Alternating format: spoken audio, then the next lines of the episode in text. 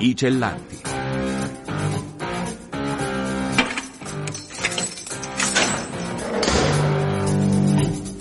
Liberi di raccontare storie dal carcere.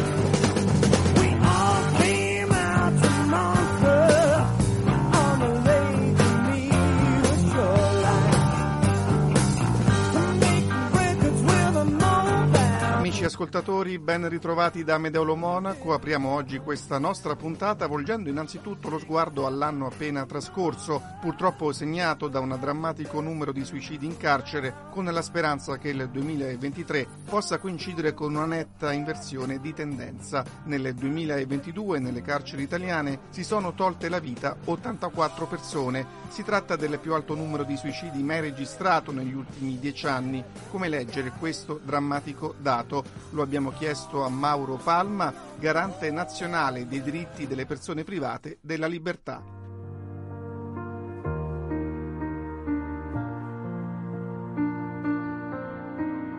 io li leggo in maniera univoca sulla responsabilità della collettività esterna, perché molti dei suicidi che si sono registrati sono delle persone che o erano entrate da pochissimo o si accingevano ad uscire. Il che ci interroga all'esterno, è un po' consolante pensare che tutto ciò avvenga per brutte condizioni di detenzione, che sicuramente sono una concausa, ma avviene molto spesso perché ci si sente abbandonati dalla comunità esterna, proiettati in un mondo che non interessa quasi a nessuno, in un mondo vuoto di cui rimarrà soltanto lo stigma di essere entrati in carcere. Quindi prima di interrogare doverosamente l'amministrazione penitenziaria dobbiamo interrogare noi, e capire che quel mondo ci appartiene. Dunque è proprio lo stigma della detenzione a far scattare questa leva drammatica di voler rinunciare alla vita? Quando troviamo persone che tra pochi mesi sarebbero state fuori dopo una detenzione lunga, quale può essere la motivazione se non lo stigma? Quando troviamo persone che hanno compiuto anche magari dei reati brutti, ma che sono stati molto anche sulla cronaca e hanno anche paura che questo gli rimanga come un segno indelebile, che la persona venga identificata con il reato che ha commesso. Come riusciamo a non interrogare noi stessi? Come riusciamo a non capire che c'è una responsabilità nostra, prima ancora della responsabilità di chi fa un duro lavoro in carcere che deve giustamente, doverosamente stare attento in molti casi già era stato lanciato un allarme perché molte di queste persone che si sono tolte la vita già avevano tentato il suicidio, quindi c'era eh, l'obbligo di vigilare, di, di essere ancora più attenti e di dare delle speranze nuove, di crearle. Io trovo che molto spesso noi affrontiamo le difficoltà, le situazioni anche gravi, con una logica di sottrazione cerchiamo di toglierle cose perché non si facciano male, anche doverosamente, eh? tutti gli oggetti che potrebbero essere utilizzati per gesti autosoppressivi.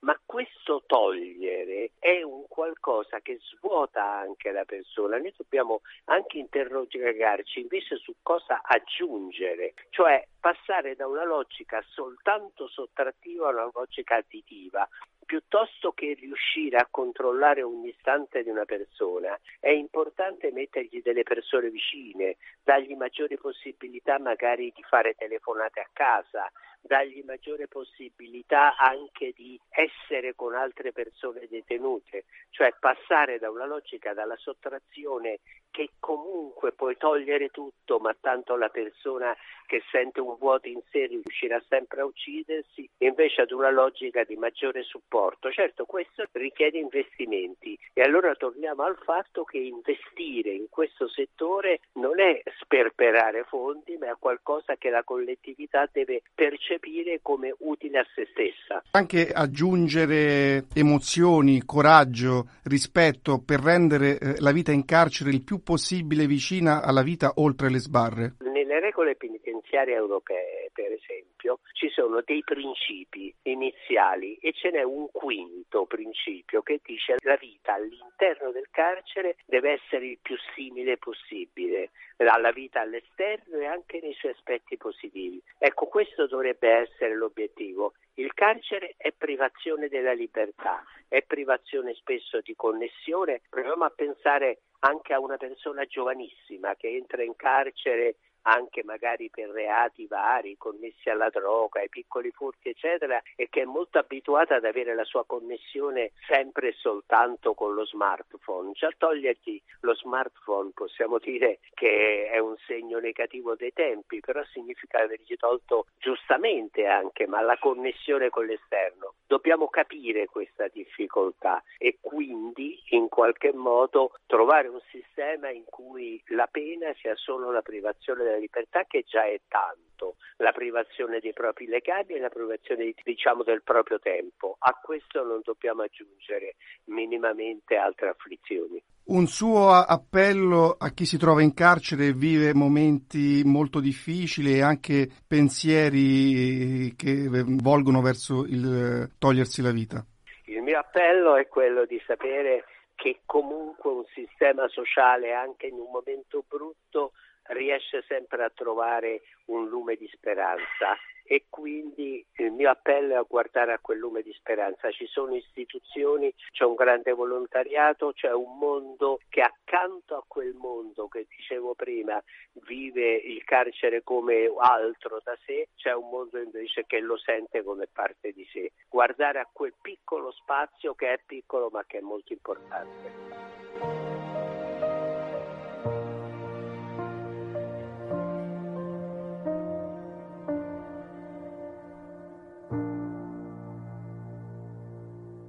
Torniamo alla giornata del primo gennaio, quando i detenuti del carcere di Santo Spirito di Siena hanno preparato i pasti destinati alla mensa della Caritas diocesana di San Girolamo. L'iniziativa, denominata Adozione a Pietanza, è stata voluta fortemente dal cardinale Augusto Paolo Lo Iudice, arcivescovo metropolita di Siena, Colle di Valdelsa, Montalcino, e dal dottor Marco Santoro, comandante della Polizia Penitenziaria del carcere, grazie alla sapienza eccellente regia del cappellano dell'istituto di pena Don Carmelo Lo Cicero. I pasti sono stati preparati in carcere da un vero e proprio team di cucina con un menù a base di riso, pollo e un'ottima minestra. Su questa iniziativa ascoltiamo il cardinale Augusto Paolo Lo Iudice. Stata sicuramente una bella giornata, uno dei momenti di questo dialogo costante che cerchiamo di tenere anche con il carcere di Santo Spirito. Data questa idea un paio di settimane prima, forse anche meno, quando i detenuti avevano invitato me a cena in carcere preparando loro la cena. È in quella sede che è venuta fuori l'idea con il comandante del carcere, quindi da cosa nasce cosa e ho proposto loro di fare questa esperienza. Hanno preparato da loro in carcere e poi quattro di loro che hanno la possibilità di uscire sono venuti, sono andati via alla mensa dalla mattina fino verso le dieci e mezza alle undici e hanno finito di preparare, allestito, poi servito i pasti a questo gruppo di persone, ecco, che sono per la maggior parte in questo momento i pakistani qui a Siena e altre persone che solitamente frequentano la mensa dei Poira. E poi abbiamo così mangiato insieme alla fine del servizio così. e poi loro chiaramente dovevano rientrare, quindi sono ritornati alla loro base. Quindi è stato un inizio, pensiamo poi tra l'altro di ripeterla questa esperienza, perché è anche un modo anche bello per loro per sentirsi utili.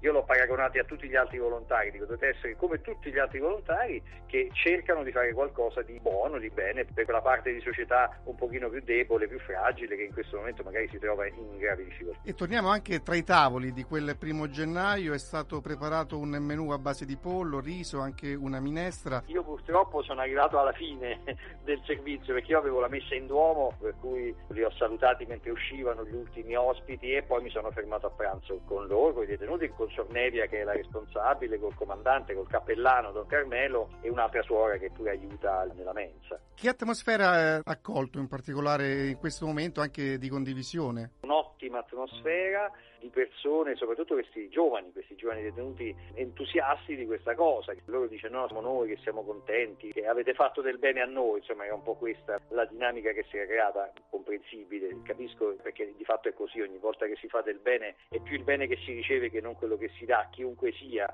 siano persone appunto che possano essere detenuti, insomma è l'esperienza che facciamo sempre quando viviamo questo tipo di disponibilità, quando ci mettiamo in gioco in questo senso. Quello che mi hanno raccontato è che anche con questi giovani pakistani e non solo hanno comunicato con loro e questo rientra anche nel resto della dinamica dell'accoglienza che stiamo facendo come Caritas e anche come città rispetto a queste persone, a questi giovani pakistani che vengono da fuori. I detenuti è stata un'occasione appunto per sentirsi utili perché credo che uno dei drammi particolari delle nostre carceri sia eh, l'inattività, il fatto che si è rinchiusi lì dentro e si faccia praticamente poco e nulla. Io devo dire che nel carcere di Siena, che ha la fortuna di essere un piccolo carcere, anche tra virgolette rispetto alle grandi carceri italiane più facilmente gestibile, insomma si sta creando un ottimo clima che spero continui e trovi anche altre occasioni, altri momenti per poter testimoniare questa vicinanza noi a loro e questo fatto che è possibile che loro si rendano utili. E creare anche laboratori contro la cultura dello scarto, nessuno è marginale, ogni persona può diventare una risorsa per l'altro, per la comunità. Assolutamente sì, e questa è una battaglia di sempre che Papa Francesco ci ricorda continuamente, questa necessità un po' di ripartire proprio dagli ultimi, da chi sta un po' nella marginalità. E l'umanità si intreccia con la realtà del mondo, pensiamo all'attualità e pensiamo anche a questa giornata del primo gennaio, un detenuto ucraino in particolare ha preparato un piatto tradizionale del Pakistan proprio per i tanti cittadini del paese asiatico presenti alla mensa e ha espresso proprio l'augurio che nel 2023 finisca la guerra in Ucraina. Il carcere quindi non è un mondo chiuso eminenza, ma si apre alle sofferenze, alle ferite, alle speranze del mondo. Assolutamente sì, anche perché appunto questo detenuto ci ha un po' raccontato, me l'aveva già raccontata quando ero andato io a trovare loro, questa storia, una delle tante storie drammatiche, terribili di quello che sta accadendo in quel paese in questo momento, purtroppo è quello che accade in tutti i paesi devastati dalle guerre in qualunque momento esse accadano. Lui era un po' il, il cuoco capo di stato particolarmente toccato da questa esperienza che mi ha chiesto di poter ripetere, mettendoci d'accordo con, con chi di dovere, con chi dirige il carcere, che devo dire questo comandante ha una grande disponibilità, peraltro una, un grande feeling anche col cappellano, insomma si è creato un bel team, anche gli altri operatori del carcere, eh, quindi forse il fatto che sia piccolo facilita un po' questo, perché è più umanizzante magari di un carcere da 500 1000 persone, per cui ecco questo clima ci sta veramente aiutando a, pensare a creare anche altri percorsi, altre cose che ci stanno venendo in mente, cioè che speriamo di poter realizzare. La passione per la cucina può dare la forza per superare momenti difficili, per voltare pagine dopo ferite che segnano la vita. È questa la testimonianza del noto chef palermitano Filippo Lamantia, finito in carcere per errore pur essendo innocente. Nella sua vita c'è una data che segna un punto di svolta. Dopo una detenzione di sei mesi, il 24 dicembre del 1986, è arrivato l'ordine di scarcerazione firmato dal giudice Giovanni Falcone. Oggi è un affermato cuoco e lo scorso mese di dicembre ha preparato i piatti serviti nella casa circondariale femminile di Rebibbia a Roma in occasione della nona edizione del pranzo di Natale L'altra cucina per un pranzo d'amore, promossa da Prison Fellowship Italia, Rinnovamento nello Spirito Santo e Fondazione Alleanza di RNS. Ascoltiamo la testimonianza raccolta da Alessandro Di Bussolo dello chef Filippo Lamantia.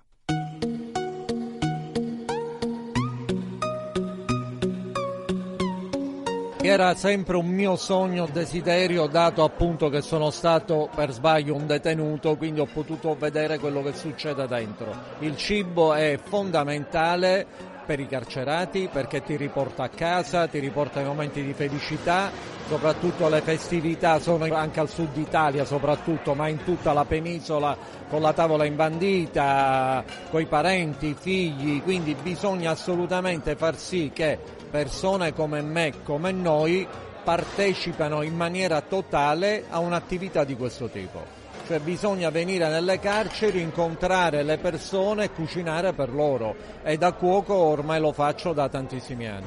Il 24 dicembre per lei è stato un, un bel giorno grazie anche al giudice Falcone. Eh sì, non me l'aspettavo, mi ricordo quella mattina come se fosse stamattina che mi vennero a chiamare e mi iniziano guardi che lei sta per uscire, quindi era proprio il 24 dicembre, Falcone aveva firmato appunto la mia scarcerazione eh, ed è stato molto emozionante anche se l'ho sempre detto se potevo uscire il 25 ma lo avrei fatto perché il 24 a pranzo avevamo organizzato appunto il pranzo di Natale dove io ero anche protagonista e quindi questa cosa un po' mi è mancata. Erano i pacchi che arrivavano dalla sua famiglia con i loro odori a stimolarle poi a cucinare all'interno per altre 13 persone, era così? Diciamo che facevamo tutto insieme, io ho imparato tanto da alcuni colleghi che avevo ovviamente molto più anziani di me perché avevo 26 anni, c'era gente che veniva anche dai paesi, dalle borgate, che avevano col cibo un bellissimo rapporto e io guardando loro mi sono veramente appassionato alla cucina e dopo ha voluto donare questa novità, è cominciato subito, proprio da quel Natale a ritornare nelle carceri. Subito no, perché non ero ancora nessuno immischiato con niente, perché purtroppo quando uno diciamo, raggiunge una notorietà poi la gente ti cerca. Invece in quel periodo, nel mio silenzio più totale, ho pensato anche alle famiglie dei carcerati. Quindi andavo durante le festività fuori al carcere e davo loro delle cose da entrare oppure mi, mi, occupavo della comunità di Viaggio Conte. Ecco, da lì ho iniziato veramente tantissimissimi anni fa che andavo a fare la spesa a Natale e nutrivo tutti gli ultimi che lui raccoglieva nella sua comunità. È rimasto in contatto con i compagni di cella? Ma ormai non più, però era l'86, quindi sono passati circa 38 anni, 40 anni, non più assolutamente. Vedo solamente ogni tanto un mio con Militone che avevamo la stessa situazione, eravamo tutti e due innocenti che poi ci siamo rivisti fuori, però poi no, in questi ultimi anni non più. Poi è stato facile coinvolgere colleghi, chef in questa esperienza, in questa avventura dal 2014? Non ho mai avuto problemi di insistere, nel senso loro hanno letto non il bisogno, hanno letto il piacere di adoperarsi praticamente per questa tipologia di attività. Comunque noi già cuochi facciamo tante attività di questo tipo anche per le associazioni che si occupano di bambini malati, delle varie associazioni che si occupano di malattie e cose varie.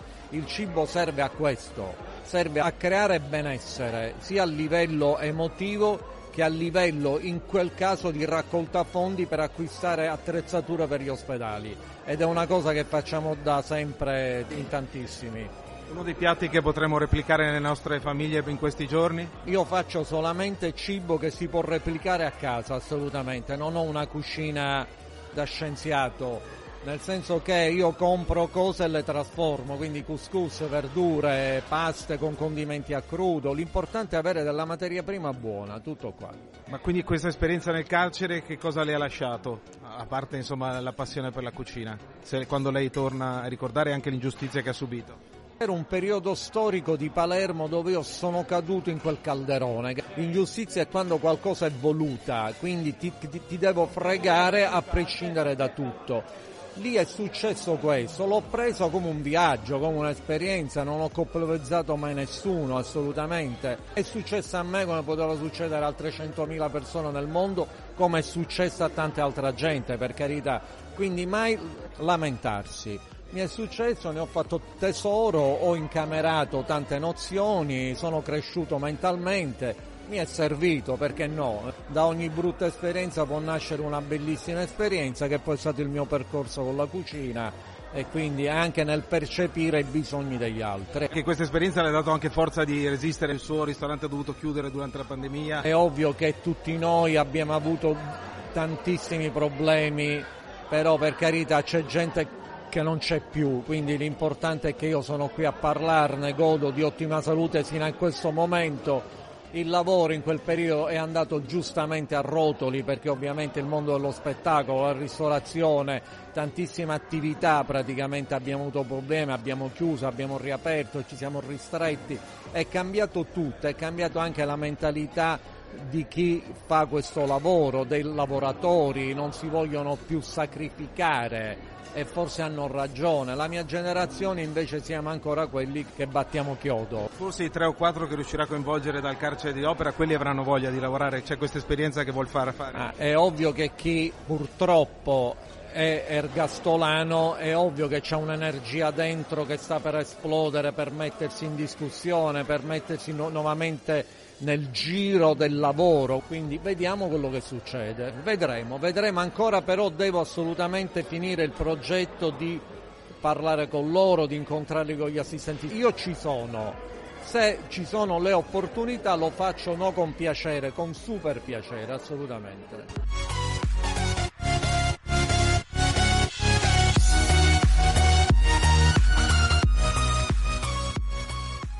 Restiamo nella casa circondariale femminile di Rebibbia a Roma per altre due testimonianze, quelle di Anna e Antonietta, due detenute con la passione per la cucina. Anche loro, come nel caso dello chef palermitano Filippo Lamantia, le abbiamo intervistate nell'ambito della nona edizione del pranzo di Natale L'altra cucina per un pranzo d'amore.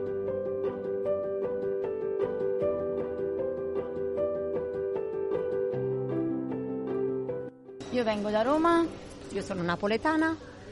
E vi siete incontrate qui o vi conoscevate? Sì, lavoriamo in cucina. Lavoriamo in Ed cucina. è il secondo anno che fate questa esperienza? Sì, sì. È sempre una cosa bella perché qui dentro comunque facendo queste cose è un sorriso in più. Ma voi sperate di poter usare quello che avete imparato anche in questi due anni, magari Certo. fuori? Io certo, sì.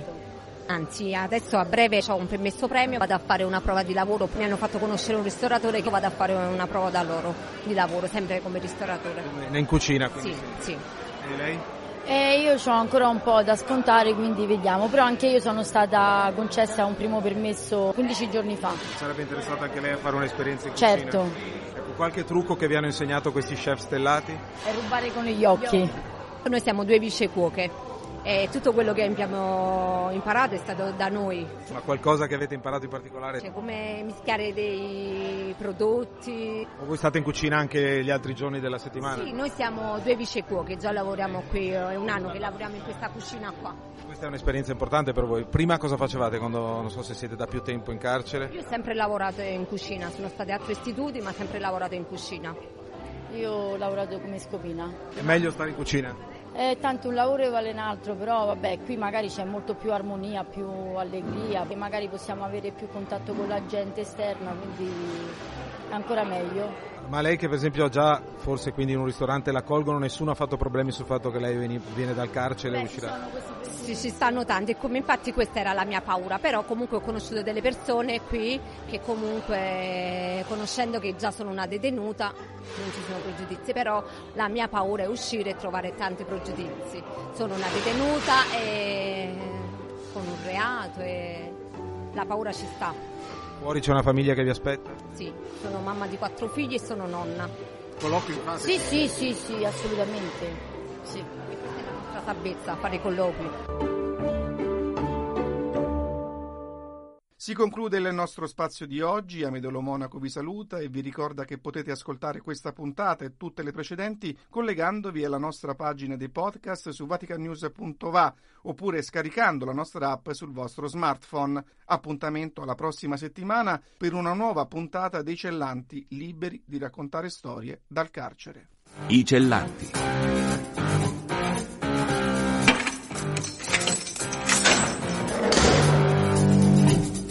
Liberi di raccontare storie dal carcere.